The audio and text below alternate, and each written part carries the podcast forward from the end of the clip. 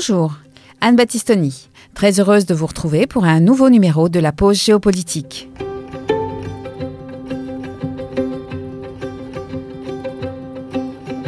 En cette fin d'année 2022, l'Iran est au cœur de l'actualité.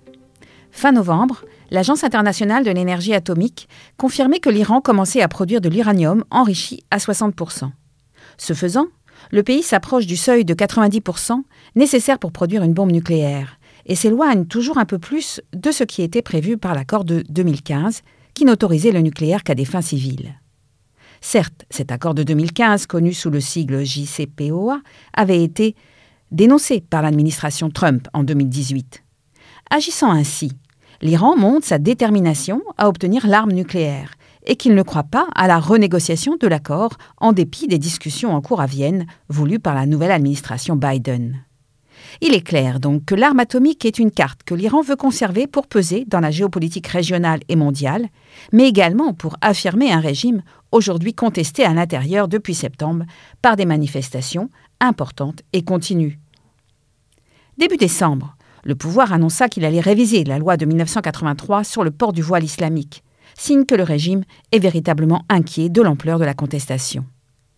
Si la place de l'Iran dans les rapports de force moyen-orientaux et mondiaux est intéressante à décrypter, l'actualité intérieure lui donne un éclairage nouveau et révèle ses enjeux. Alors, que se passe-t-il aujourd'hui en Iran? Les manifestations de la jeunesse sont devenues un mouvement plus large qui remet en cause le régime. Faut-il pour autant y voir une nouvelle révolution? Et le prélude à des bouleversements géopolitiques régionaux?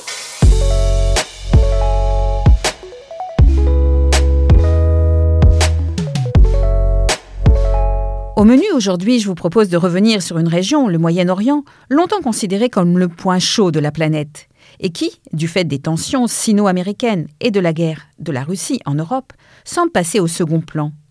Étudier la géopolitique de l'Iran implique de réfléchir d'une part à la portée de la révolution islamique et à la nature du régime et des manifestations en cours, et d'autre part au rapport de forces moyen-orientaux. Signification de l'opposition entre anarchites et les puissances sunnites, risque nucléaire, etc. Enfin, comprendre ce qui guide la politique de l'Iran implique de prendre en compte un sentiment nationaliste bien ancré et le rejet de toute forme de domination, et plus largement l'aspiration à jouer dans la cour des grandes puissances. Retour sur l'événement. C'est une dépêche d'agence de presse iranienne qui a révélé l'information. L'Iran a pour la première fois exécuté un manifestant ayant pris part au soulèvement populaire qui secoue le pays depuis près de trois mois. L'homme a été pendu pour avoir, selon la justice, bloqué une rue du centre de Téhéran le 25 septembre dernier et blessé à l'arme blanche un milicien du régime. Les manifestations qui ont éclaté mi-septembre après le décès de la jeune Massa Amini représentent l'un des plus grands défis auxquels doit faire face la République islamique depuis son instauration en 1979. Les autorités répriment violemment ces manifestations où la foule demande davantage de liberté on est un peu décalé, on est un peu tous des zombies, euh, puisqu'on se couche en se disant super, il y a plein de gens dans la rue, euh, ils sont euh, motivés, et, on se réveille en, entendant par exemple ce matin qu'il y a eu une exécution et que l'un des commandants des gardiens de la, de la Révolution dit ce matin, et donc c'était dans la presse de cette nuit, qu'il n'allait plus se retenir maintenant. Le 16 septembre dernier, la jeune Macha Amini 22 ans, est arrêtée par la police des mœurs de Téhéran pour non-respect du strict code vestimentaire imposé par le régime. Elle décède trois jours plus tard des coups portés. Sa mort provoque une vague de manifestations au cri de Femmes, vie, liberté. Les revendications portaient d'abord sur la place des femmes dans la société. Mais rapidement, la jeunesse, femmes et hommes mélangés, fut rejointe par d'autres protestataires, de milieux différents, dans un contexte économique très difficile. Ces manifestations ne sont pas nouvelles. Depuis la suspension de l'accord sur le nucléaire en 2018 et le retour des sanctions américaines, la situation économique en Iran s'est fortement dégradée et la pandémie a été une épreuve supplémentaire. L'inflation était de 40%, par exemple, en 2021, avant même les effets de la guerre en Ukraine, 60% en 2022 sans doute. 38% des Iraniens, selon le gouvernement, vivaient en 2022 sous le seuil de pauvreté. Depuis plusieurs années, le régime fait face à des contestations sociales. Manifestations en 2019-2020 contre la vie chère, ou encore en 2021, manifestations d'agriculteurs et de citoyens vivant dans des régions en tension hydrique. Nous y reviendrons. Aussi, la nouveauté en cette fin d'année 2022 est la montée en puissance de cette contestation qui touche toutes les régions et toutes les classes sociales. Elle s'accompagne de grèves, que ce soit celles des commerçants des bazars qui demeurent fermés ou des ouvriers de la pétrochimie. Ce mouvement est aujourd'hui politique. Il insiste sur l'exigence de liberté, apparaît également comme anticlérical, comme le montre le jeu du sautage de turban, très relayé par les réseaux sociaux, et qui montre des religieux, des mollahs, qui voient leur couvre-chef arraché en pleine rue. Provocation de jeunes militants en écho aux gestes des partisans de Roménie en 78-79 qui s'en prenaient aux mollahs favorables au régime. En octobre, la presse officielle elle-même parlait de soulèvement et d'insurrection.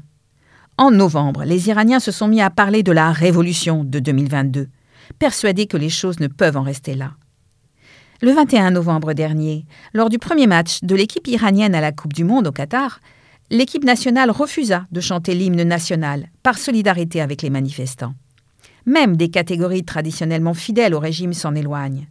La puissante diaspora iranienne, environ 4 millions de personnes, soutient comme elle le peut le mouvement et cherche à le rendre public alors que le régime cherche au contraire à s'isoler. Est-ce alors une révolution? Assurément, ce mouvement d'ampleur marque un tournant. Il y a une révolution dans les esprits car la grande majorité de la population ne croit plus aux vertus d'une alternance entre radicaux et réformistes à la tête du régime. C'est désormais la nature même du régime qui est en cause. Mais une véritable révolution politique impliquerait que le rapport de force entre les manifestants et le pouvoir change. Difficile d'imaginer une révolution sans que des manifestations dans les grandes villes du pays rassemblent des centaines de milliers de personnes. Or, le pouvoir entend bien l'empêcher. Mais le pourra-t-il longtemps? Le président de la République islamique, élu en 2021, est Ebrahim Raisi. Religieux, il a fait carrière dans le système judiciaire islamique et fut l'un des responsables d'exécutions massives d'opposants politiques en 1988. Il a unifié les forces de sécurité en rassemblant les états-majors des forces de l'ordre et de l'armée, et il incarne une ligne dure, le pouvoir a immédiatement accusé les ennemis de l'Iran de fomenter des troubles dans le pays. La sécurité du régime est assurée par les gardiens de la révolution islamique, que l'on nomme les Pasdaran. Cette organisation paramilitaire dépend du guide de la révolution. C'est une véritable armée intérieure. Elle a sous son contrôle les milices islamiques du régime, les Bassidji, chargées traditionnellement du contrôle politique et social à l'échelle locale et qui évoluent souvent en civil. Les 500 000 Bassidji dans le pays sont en première ligne de la répression. Celle-ci a été en s'accentuant. Plus de 450 morts en trois mois, des milliers d'arrestations, des condamnations à mort ont été prononcées contre ce que le régime appelle des émeutiers. Et la répression est particulièrement sévère dans les régions kurdes et le Balouchistan, une province du sud-est du pays. Le régime a censuré Internet pour empêcher la coordination des manifestants et le pays est largement coupé du monde. Mais les implications du mouvement dépassent le simple cadre national. Les bombardements menés par le régime contre les opposants kurdes en Irak, ou encore l'arrestation d'une quarantaine d'étrangers présents dans le pays et accusés de soutenir les manifestants, devenant en fait les otages dans les mains des Iraniens, montrent bien combien la question intérieure est inséparable de la situation géopolitique de l'Iran, régionalement et internationalement. Alors, essayons de comprendre ce qui est en jeu en Iran aujourd'hui. La survie du régime? Mais quel est-il? Et quels sont ses atouts? En quoi la situation géopolitique du pays interfère avec la situation intérieure? Pour saisir tous les enjeux de la situation, il faut connaître un petit peu mieux l'Iran et chercher à comprendre la nature de ce régime. Les acteurs et la scène. Au lendemain de la victoire d'Ebrahim Raisi, des responsables israéliens de la sécurité cités anonymement par la télévision nationale décrivent ce que devrait être la nouvelle politique étrangère iranienne. Une attitude aussi intransigeante que celle du guide suprême Ali Khamenei y compris en matière de nucléaire. Pour les responsables israéliens cités, Israël doit donc d'ores et déjà envisager des plans d'attaque pour frapper les installations nucléaires de la République islamique. Plus que jamais, le programme nucléaire de l'Iran doit être arrêté immédiatement selon le ministère israélien des Affaires étrangères qui alerte l'ultra-conservateur Ebrahim Raisi est engagé en faveur du programme nucléaire militaire et cela devrait d'ailleurs inquiéter de nombreux pays. Comprendre la géopolitique de l'Iran implique de comprendre les ressources d'un pays qui apparaît d'emblée comme ayant les atouts pour être l'une ou la grande puissance du Moyen-Orient. L'Iran, en effet, est un vaste pays, vaste comme trois fois la France, qui compte aujourd'hui 85 millions d'habitants. Sa population a doublé depuis la révolution islamique de 1979. Si la fécondité a nettement baissé, elle est aujourd'hui égale à 2,1 enfants par femme, le pays est encore jeune, la moitié de la population a moins de 30 ans. C'est dire que la grande majorité de ses habitants a toujours vécu dans le cadre de la République islamique, régime en place depuis plus de 40 ans. Sa situation géographique nous en apprend beaucoup sur les composantes de sa géopolitique. Le pays est un plateau montagneux et partiellement désertique, ceinturé de montagnes protectrices. Au nord, la mer Caspienne et trois républiques de l'ex-URSS, l'Arménie et l'Azerbaïdjan, ennemis jurés par ailleurs, et le Turkménistan. À l'ouest, la Turquie et surtout l'Irak. Au sud, le golfe Persique. Et à l'est, l'Afghanistan et le Pakistan. Le pays est ainsi, avec le sultanat d'Oman, en position de contrôler le détroit d'Ormuz. Cette situation fait de l'Iran un carrefour à l'intersection des mondes arabes, turco-caucasiens et indo-européens. C'est à la fois un verrou stratégique et aujourd'hui une plaque tournante dans le système eurasiatique. Le pays n'appartient pas au Proche-Orient tel que l'évoquaient les Français, mais appartient au Moyen-Orient, le Middle East, entre l'Europe et un Orient plus lointain, indien et chinois. Mais il possède de fortes spécificités par son peuplement, il n'est pas arabe et les populations sont très majoritairement persanes, pour les deux tiers, vivant dans la partie centrale du pays, autour des grandes villes de Téhéran, capitale de 9 millions d'habitants, et de Ispahan. Les Iraniens sont de confession musulmane, chiite, à 85%. Il existe enfin d'importantes minorités ethniques aux périphéries du pays. Ainsi, au nord-est, le Kurdistan iranien rassemble environ 8 millions de Kurdes sunnites. À l'opposé, au sud-est, les Baloutches ne constituent que 2% de la population du pays, mais dans la vaste province du Sistan et Balouchistan. À cela s'ajoutent d'autres minorités azéries, 16% de la population, et turcs au nord, afghanes à l'est ou encore arabes. Ce pays a tous les atouts pour tenir sa place au sein des grandes puissances émergentes. Bien sûr, il possède d'abord des ressources en hydrocarbures remarquables. Il possède les quatrièmes réserves prouvées mondiales de pétrole et les deuxièmes en gaz naturel, positionnant le pays au niveau d'acteurs comme la Russie ou l'Arabie saoudite. Les hydrocarbures ont joué un rôle dans l'intérêt des Occidentaux pour le pays, et depuis 40 ans dans la politique et l'action de la République islamique. Depuis les années 70, le pays cherche à acquérir une capacité de production d'énergie nucléaire civile. Il possède une centrale atomique construite par les Russes, la centrale de Boucher, et annonce la construction d'une seconde. Mais l'Iran est un pays contraint. Depuis 2005 et les politiques de sanctions économiques consécutives à la reprise du programme d'enrichissement d'uranium, le pays est en difficulté. Certes, il a un vrai potentiel pétrolier. Il possède d'importantes capacités de raffinage. Mais les investissements extérieurs se sont largement taris. La production pétrolière baisse, faute d'investissement, et les exportations sont rendues très difficiles. Aujourd'hui, la production répond pour l'essentiel au marché intérieur. Considérable, certes, mais les ventes de pétrole font cruellement défaut aujourd'hui au budget de l'État. Ces réserves en gaz sont considérables, avec un gisement offshore face à celui du Qatar. Cependant, Développer des capacités impliquerait de lourds investissements financiers et technologiques pour développer les exportations de gaz naturel liquéfié. Le régime des sanctions empêche le transfert des technologies de liquéfaction de gaz et l'Iran reste, en dépit de ses ressources, un acteur gazier mineur. Or, et c'est un autre atout dans ce pays, le niveau d'éducation est très satisfaisant. L'Iran compte 4,5 millions d'étudiants, dont plus de la moitié sont des femmes, avec un niveau remarquable dans certaines disciplines scientifiques comme les mathématiques. La première femme récipiendaire de la médaille Fields, le Nobel mathématique, fut une Iranienne en 2014. Mais le pays fait face à un exode des cerveaux, avec environ 180 000 diplômés qui partent chaque année, gonflant la diaspora iranienne. Enfin, l'Iran possède certains vecteurs pour exercer un soft power. Les réseaux chiites qu'il finance et la dimension anti-occidentale, anti-sioniste de son discours lui ont attiré des sympathies au Moyen-Orient particulièrement. Des atouts donc pour ce pays. Mais l'économie est aujourd'hui en grande difficulté essentiellement du fait des sanctions économiques qui lui sont imposées depuis 2018. S'il fallait un argument pour montrer le poids de ces sanctions, il suffit de constater que la signature de l'accord sur le nucléaire iranien en 2015 a provoqué une brève mais spectaculaire embellie économique. L'inflation, en 2016, était de 10%, et la croissance avait dépassé 8%. Mais, depuis la dénonciation de l'accord par les États-Unis en mai 2018 et l'impact de la pandémie, l'Iran fut d'ailleurs le pays le plus touché au Moyen-Orient, l'économie iranienne est plongée dans une sévère crise économique et sociale. Récession en 2018 et 2019, inflation supérieure à 40%, chute de la valeur de la monnaie, le chômage réel de la population tourne autour de 20% de la population active, les jeunes iraniens sont nombreux à vouloir quitter le pays, en particulier les jeunes diplômés. Il y a cependant bien d'autres facteurs à ces difficultés, et notamment la captation du pouvoir économique et des richesses par une élite proche du pouvoir et des gardiens de la Révolution. Enfin, le régime politique de l'Iran est une théocratie, c'est-à-dire que le pouvoir suprême appartient aux religieux. La Constitution de 1979 pose le principe théocratique du gouvernorat du juriste théologien. Ce principe chiite pose que la République devait être chapeautée par un ayatollah de haut rang, choisi sur des critères purement religieux, par des théologiens rassemblés dans l'Assemblée des experts. Ce guide suprême est Ali Khamenei, qui a succédé à l'ayatollah Khomeini à sa mort en 1989. Ce religieux ultra-conservateur est âgé, 83 ans, et la question de sa succession est cruciale. On utilise souvent l'expression régime des mollahs pour parler de l'Iran.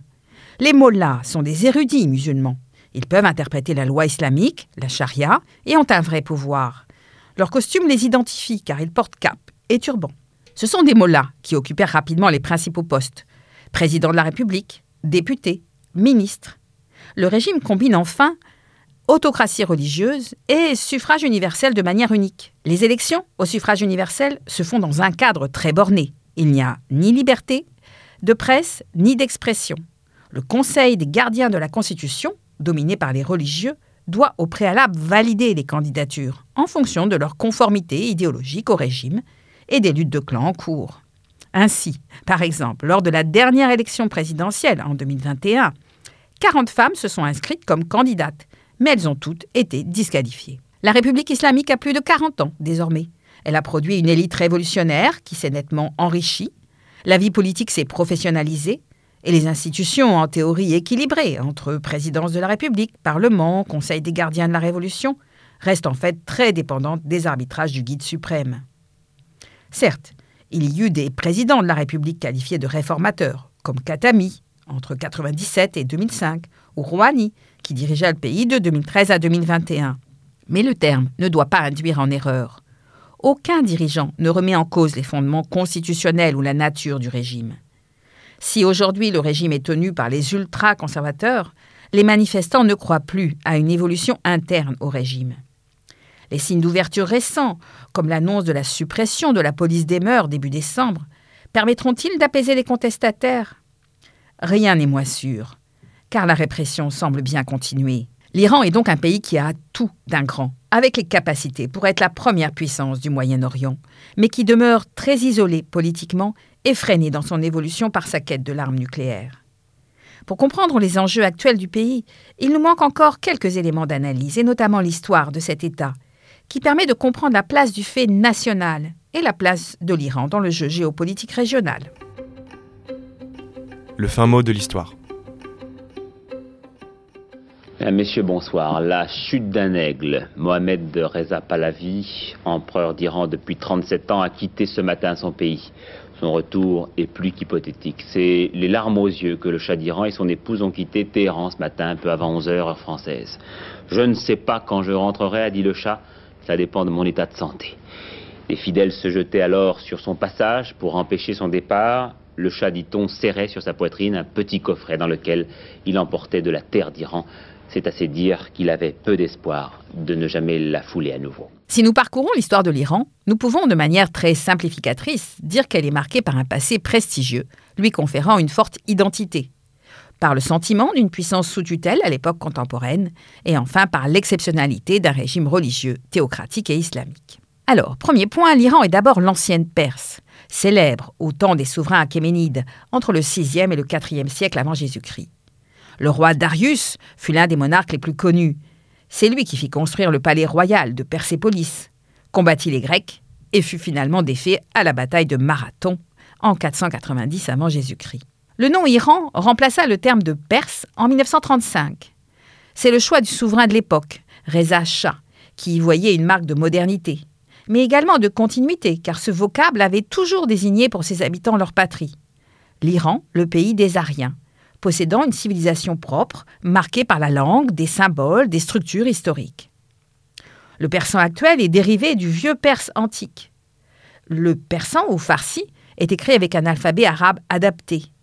Et le pays possède un immense corpus littéraire, notamment poétique, avec le Livre des rois, qui, au XIe siècle, racontait l'histoire du monde pour entretenir la fierté iranienne face aux peuples voisins, notamment les Turcs.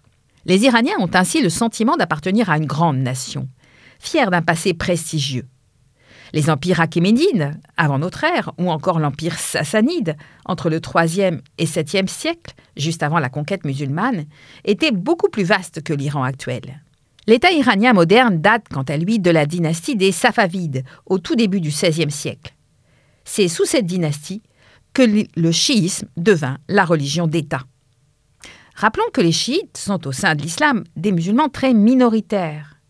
À l'origine, ce sont les partisans d'Ali lors de la succession du prophète au 7e siècle.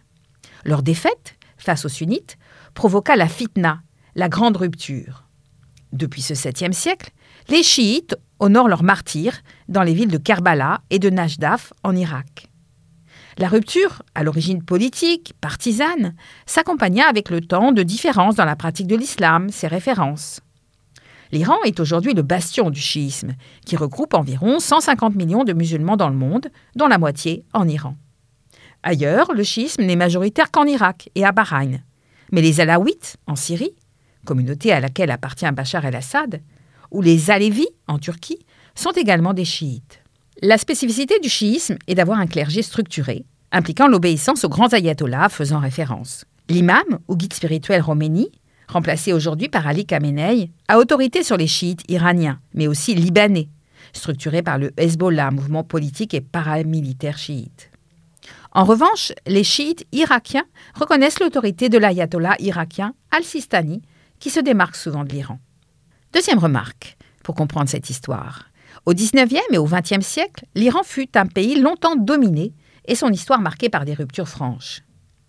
L'Iran n'a pas été colonisé, mais elle fut sous la tutelle de puissances étrangères.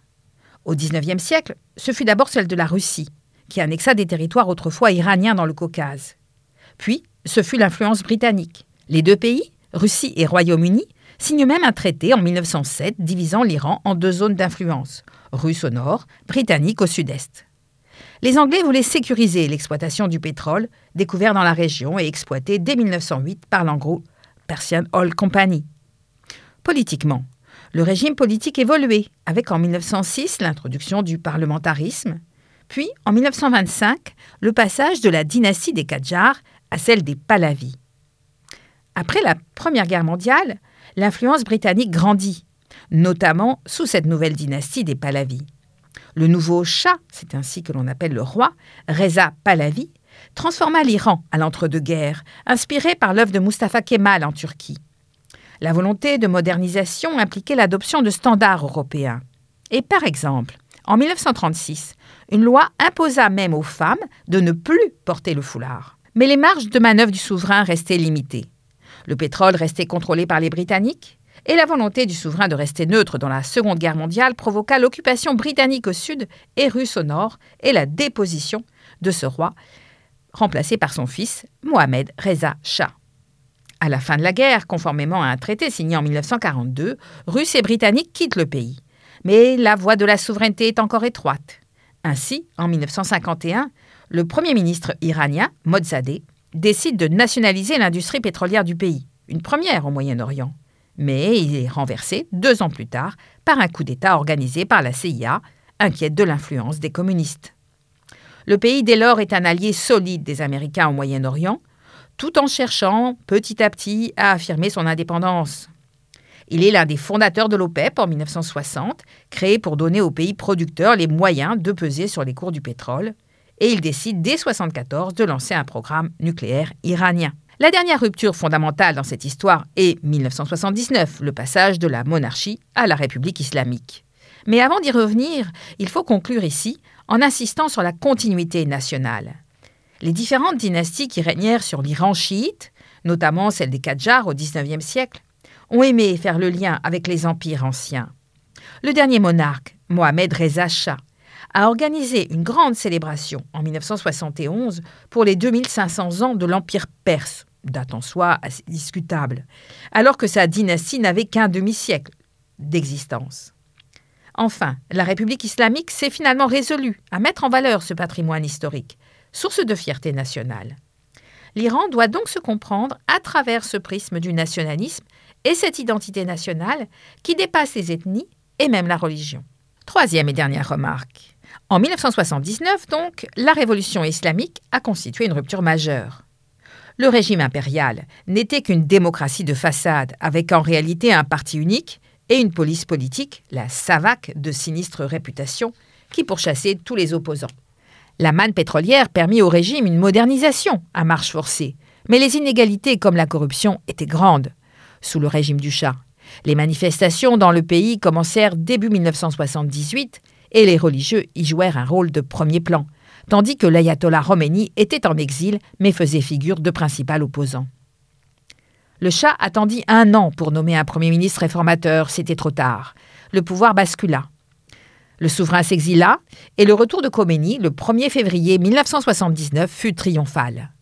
L'opposition libérale, nationaliste, laïque était présente, mais elle ne put s'imposer durablement. Progressivement, la nature du régime se fixa, et ce sont les thèses de Khomeini qui l'emportèrent, posant la primauté des religieux sur le pouvoir politique. Et les opposants furent progressivement éliminés. L'Iran depuis a connu deux périodes bien distinctes. La première est la période radicale, révolutionnaire, qui dura dix ans, de 1979 à la mort de Khomeini en 1989. Elle débute d'ailleurs avec, en novembre 1979, la fameuse prise en otage du personnel américain de l'ambassade de Téhéran, qui dura 444 jours. Autre fait notable, le 14 février 1989, Khomeini émit une fatwa, un avis condamnant à mort l'écrivain Salman Rushdie, au motif que son roman, Les versets sataniques, aurait blasphémé le prophète. Cette sentence eut un retentissement mondial et plaça alors les chiites en leader de l'islamisme révolutionnaire. Le régime prône d'ailleurs l'exportation de la révolution. L'islam radical fait ainsi, dans cette période, son entrée dans les relations internationales. Mais la révolution islamique a pour effet d'isoler l'Iran, la coupant de son allié américain, puis donnant de l'appétit à Saddam Hussein, son voisin irakien. Ce dirigeant, dès 1980, attaque l'Iran, la considérant vulnérable et escomptant des gains territoriaux à la frontière. Cette période est ainsi dominée par le conflit armé avec l'Irak entre 1980 et 88, une véritable guerre sainte pour l'Iram Khomeini. Plus largement, le pays inquiète aussi son voisinage arabe, avec son prosélytisme révolutionnaire et sa puissance, voire ses prétentions régionales. La seconde période, depuis 1989, est marquée par un retour au pragmatisme, avec la volonté de relancer l'économie et d'améliorer les relations avec les voisins. Certes, depuis cette date, le pouvoir a navigué entre une tendance plus réformiste, soucieuse de détente et de dialogue pour réintégrer l'Iran dans la communauté internationale, et une tendance plus radicale comme aujourd'hui. Mais deux faits structurent la politique étrangère du pays. En premier lieu, le régime réussit à se trouver des alliés en activant un arc chiite. En réalité, ils furent grandement aidés par George W. Bush, qui décida l'invasion de l'Irak par les États-Unis en 2003. Or, le renversement de Saddam Hussein était un splendide cadeau pour le régime de Téhéran. Les chiites irakiens majoritaires dans le pays purent accéder au pouvoir et se rapprochèrent de Téhéran, qui devint un allié décisif. Et c'est ainsi que peu à peu se constitua un arc chiite qui, d'Iran, par l'Irak, rayonnant ensuite vers la Syrie de Bachar el-Assad, qui appartient, rappelez-vous, à la minorité chiite alawite, et enfin va vers le Liban, où l'on trouve le mouvement chiite du Hezbollah. Cet arc se déploie également vers la péninsule arabique en soutenant les rebelles houtistes, également des chiites, au Yémen. En second lieu, la grande affaire de ces années est la négociation sur le nucléaire iranien. Le régime islamique avait repris en 1989 le programme nucléaire lancé à l'époque du Shah. Or, si officiellement le programme est civil, le pays étant signataire du TNP, le traité de non-prolifération nucléaire, la révélation en 2002 d'une usine d'enrichissement d'uranium violait un accord passé avec l'AIEA, l'Agence internationale de l'énergie atomique. Les premières sanctions furent ainsi votées par le Conseil de sécurité de l'ONU en 2006. La négociation difficile a finalement permis un accord en 2015, nous en parlions, le JCPOA, grâce aux réformateurs à Téhéran et grâce à l'administration Obama à Washington. Cet accord permettait le contrôle de l'activité nucléaire en Iran par l'AIEA contre la levée progressive des sanctions économiques. Mais tout cela fut dénoncé en 2018, comme on le sait, par l'administration Trump. Alors, aujourd'hui, que cherche l'Iran? Comment le régime peut-il garantir sa survie? La répression à l'intérieur et les menaces à l'extérieur sont-elles suffisantes? Enjeux et perspectives géopolitiques. La France, la Grande-Bretagne et l'Allemagne ont condamné l'expansion du programme nucléaire iranien. Ce mardi, l'Agence internationale de l'énergie atomique l'avait confirmé. Téhéran a commencé à produire de l'uranium enrichi à 60% dans son usine souterraine de Fordo, en plus de la production déjà lancée à Natanz depuis le mois d'avril 2021. L'Iran se rapproche donc des 90% nécessaires pour produire une bombe atomique. Pour les puissances occidentales, il n'y a aucune justification civile crédible au programme d'enrichissement de l'Iran. Cette nouvelle porte un coup aux espoirs de relancer l'accord sur le nucléaire iranien de 2015. Ce dernier avait plafonné l'enrichissement d'uranium du pays à moins de 4%. De son côté, la Maison-Blanche a exprimé sa profonde préoccupation face à la progression du programme nucléaire iranien. La révolution de 1979 est une révolution nationaliste qui a fait de l'indépendance du pays le cœur de la stratégie internationale du nouveau régime. Les États-Unis, premier allié du régime du Shah, deviennent l'ennemi numéro un, comme l'illustre l'affaire des otages retenus à l'ambassade. C'est une humiliation et un coup dur pour les États-Unis qui perdent leur premier allié dans la région du Moyen-Orient. L'Iran est d'ailleurs catalogué comme État voyou ou rogue state sous les administrations Clinton et Bush. L'ennemi numéro 2, ou ex à dire vrai, est Israël, ce qui permet d'accroître la popularité de l'Iran dans le monde arabe, alors que beaucoup des dirigeants de ce monde arabe semblent oublier la cause palestinienne. Ainsi, dégager les enjeux de la situation présente implique de chercher à comprendre le point de vue de l'Iran, dans le contexte de la recomposition géopolitique du Moyen-Orient et en s'interrogeant sur les perspectives du régime. Alors, comment l'Iran envisage sa situation géopolitique? La République islamique souffre d'un complexe obsidional, c'est-à-dire d'un complexe d'encerclement, comme si le gouvernement était assiégé par des forces hostiles à l'extérieur du pays, ayant des relais à l'intérieur du pays. Ce sentiment de vivre dans un environnement hostile repose sur une réalité. L'Iran a pu avoir effectivement un sentiment d'encerclement par l'armée américaine, présente dans le Golfe comme au Pakistan, avec des bases également dans les pays plus au nord.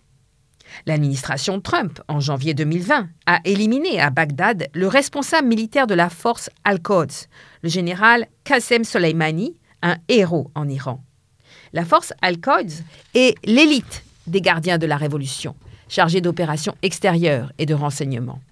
Israël est un adversaire encore plus déterminé, capable d'éliminer des scientifiques iraniens ou des militaires et bombardant régulièrement des positions iraniennes en Syrie. L'Arabie saoudite et les Émirats arabes unis sont les principaux adversaires de l'Iran au sein du monde sunnite. Plus qu'une opposition religieuse, il y a là une rivalité de puissance. Les relations diplomatiques entre l'Arabie et l'Iran sont rompues depuis 2016. Leurs positions sont opposées au Yémen comme en Syrie, tandis que l'Arabie s'inquiète du programme nucléaire iranien. Et il y a un vrai différentiel de puissance, n'en déplaise à Mohamed Ben Salman, le prince héritier. L'Arabie, c'est 35 millions d'habitants et une main-d'œuvre encore étrangère à 30% avec des compétences locales beaucoup plus faibles qu'en Iran, sans doute. Alors, répondre à ce complexe obsidional impliquait pour l'Iran d'assurer sa propre sécurité. Il le fait aujourd'hui de trois manières.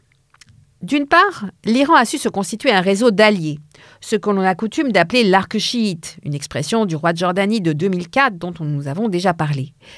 Euh, mais en réalité, ses alliés sont très dépendants d'elle, et son action est souvent délétère pour les pays où il est influent. Au Liban, le Hezbollah est un État dans l'État qui a contribué au dysfonctionnement du pays et du gouvernement. En Irak, les milices chiites se divisent profondément sur leur soutien et leur inféodation à l'Iran. Deuxième manière d'assurer sa sécurité. L'Iran a cherché dans la continuité de son histoire au XXe siècle à se doter de l'arme atomique, face à Israël, qui la possède depuis les années 60, il faut le rappeler. La responsabilité de l'administration Trump est considérable. Le blocage de l'accord de 2015 eut de très lourdes conséquences économiques pour le régime, mais a favorisé les positions ultra-conservatrices. Depuis avril 2021, par la volonté de Joe Biden, les négociations ont repris à Vienne. Elles ont été proches d'aboutir, mais désormais la guerre en Ukraine a durci les positions et les a reléguées au second plan. L'augmentation des cours du pétrole bénéficie à l'Iran qui exporte quelque peu via la Turquie sans doute et via la Chine surtout. tandis que les Pasdaran, les gardiens de la révolution, gèrent la contrebande. À côté de cette arme stratégique, le nucléaire, l'armée régulière du pays a en charge la protection des frontières. Elle est forte de 400 000 hommes, mais dotée d'un équipement beaucoup moins moderne que celui des Pasdaran. Enfin, troisième solution, troisième remède, l'Iran aujourd'hui mène une politique plus globale, cherchant à se positionner dans les puissances révisionnistes de l'ordre mondial. Elle fait le pari d'un nouvel ordre où elle ne serait plus dépendante des sanctions américaines. C'est ainsi qu'elle a intégré l'OCS, l'Organisation de coopération de Shanghai. Elle envisage aussi d'adhérer à l'Union économique eurasiatique mise en place par Moscou. Mais si Moscou ou Pékin sont prêts à vendre équipements nucléaires, matériels ou technologies, ils attendent que l'Iran soit solvable et capable aussi de les acheter. Or, et c'est ma deuxième remarque, l'Iran agit dans un Moyen-Orient en pleine recomposition géopolitique. D'une part, parce que le retrait de l'influence américaine est spectaculaire dans la région. D'autre part, parce qu'Israël devient un pays de plus en plus fréquentable par les autres pays arabes. Nous l'avons vu en évoquant le Qatar dans un précédent podcast. Les accords récents d'Abraham en 2020, confirmés en 2022, entre Israël et plusieurs pays arabes, dont les Émirats arabes unis, sont un tournant. Il y a bien, face à l'Iran, un axe de plus en plus solide, constitué par l'Arabie saoudite, ses alliés et Israël. Certes, l'Arabie saoudite n'est pas partie prenante des accords d'Abraham, notamment car le roi Antide Salman reste attaché à la cause palestinienne. L'arrivée en Israël d'un gouvernement de droite et d'extrême droite et le durcissement du régime iranien comportent ainsi des risques. Les deux pays se livrent une guerre secrète depuis longtemps, à coups d'attentats ciblés, de sabotage d'infrastructures sensibles. Le risque existe qu'un conflit plus ouvert ne s'enclenche. Le régime iranien est aux abois, ce qui ne peut qu'inquiéter. Il ne peut être humilié davantage. Alors, tentons de conclure. Quel peut être l'avenir du régime dans un contexte aussi fermé? Le gouvernement de Ebrahim Raisi semble s'être enfermé dans une impasse politique, économique comme diplomatique, avant même la protestation qui démarra en septembre. C'est ainsi que le chercheur Clément Terme écrivait dans le rapport Ramsès 2023, publié avant les événements, que la crainte première de ce gouvernement était, je cite, que la classe moyenne rejoigne les classes populaires, les revendications économiques se transformant en mouvement d'émancipation politique contre la dictature religieuse. Or, c'est bien ce qui s'est produit. Le mouvement actuel, pour devenir une révolution politique, a certes besoin de leadership, d'organisation et de financement.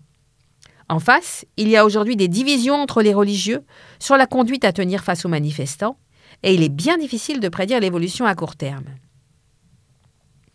Alors terminons par une autre question, qui devient stratégique, mais qui illustre un point clé du régime, la question hydrique. Un article de la revue Foreign Policy n'hésitait pas à titrer en 2019 L'Iran se suicide par déshydratation. En 2021, des manifestations ont eu lieu autour d'Ispahan pour déplorer l'assèchement, 11 mois sur 12, du fleuve Zayanderod, terme persan signifiant fleuve fertile, un nom désormais tout à fait inapproprié.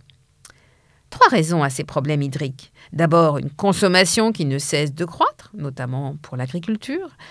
Deuxièmement, le dérèglement climatique. Ensuite, avec une pluviométrie régulièrement en baisse et des prévisions pessimistes. Enfin, la politique hydrique du régime islamique, qui a conduit à une surexploitation des ressources. Les barrages, par exemple, sont passés d'une dizaine avant la Révolution à environ 650 aujourd'hui. Mais cela a contribué à assécher certains cours d'eau, à développer l'irrigation, et ces méga-réservoirs tendent à connaître des périodes avides. Or, une grande partie de ces barrages ont été construits par la branche construction des passes d'Aran. Et c'est là que nous rejoignons la question politique. Depuis la révolution islamique, les gardiens de la révolution, les passes d'Aran, ont gagné en influence dans tous les domaines, notamment économiques. Ils rachètent toutes les entreprises privatisées par l'État à la bourse de Téhéran. Outre le secteur de la construction, celui des hydrocarbures est largement contrôlé par eux. Et aujourd'hui, leur conglomérat, Mostasavan, contrôle largement le secteur du numérique. Ainsi, même si l'on peine à comprendre cela en Occident, cette armée du régime est bien plus qu'une armée, à l'image de l'armée égyptienne qui contrôle une partie de l'activité économique du pays. Après avoir soutenu l'élection de Raïsi, les gardiens de la révolution, qui contrôlent l'Assemblée des experts, réussiront sans doute à imposer leur candidat à la succession de Khamenei. Le risque existe que le régime ne se militarise de plus en plus, voire se transforme progressivement en une dictature militaire. On le voit donc, il y a bien des déterminants à prendre en compte. Les gardiens de la révolution ont trop à perdre à un changement de régime? L'environnement régional craint une déstabilisation générale si une révolution l'emportait, sans compter qu'une démocratie en Iran constituerait une exception dangereuse pour les régimes autoritaires voisins. Le régime islamique entend résister, mais la crise est systémique et la contestation sans précédent. Les Iraniens veulent s'ouvrir d'autres perspectives? Y arriveront-ils? Je ne répondrai pas à la question, mais je vous recommande, si vous le souhaitez, de compléter ces informations avec l'ouvrage dirigé par Atta Hayati et David Rigoulet-Froze, La République islamique d'Iran en crise systémique, quatre décennies de tourments. Ouvrage publié très récemment chez L'Armatan. Quant à moi, j'espère avoir éclairé quelques aspects de ce pays stratégique. N'hésitez pas à nous suivre sur vos applications préférées et à nous recommander. Au plaisir donc de vous retrouver pour un nouveau numéro de la pause géopolitique et je vous souhaite une très belle fin d'année 2022.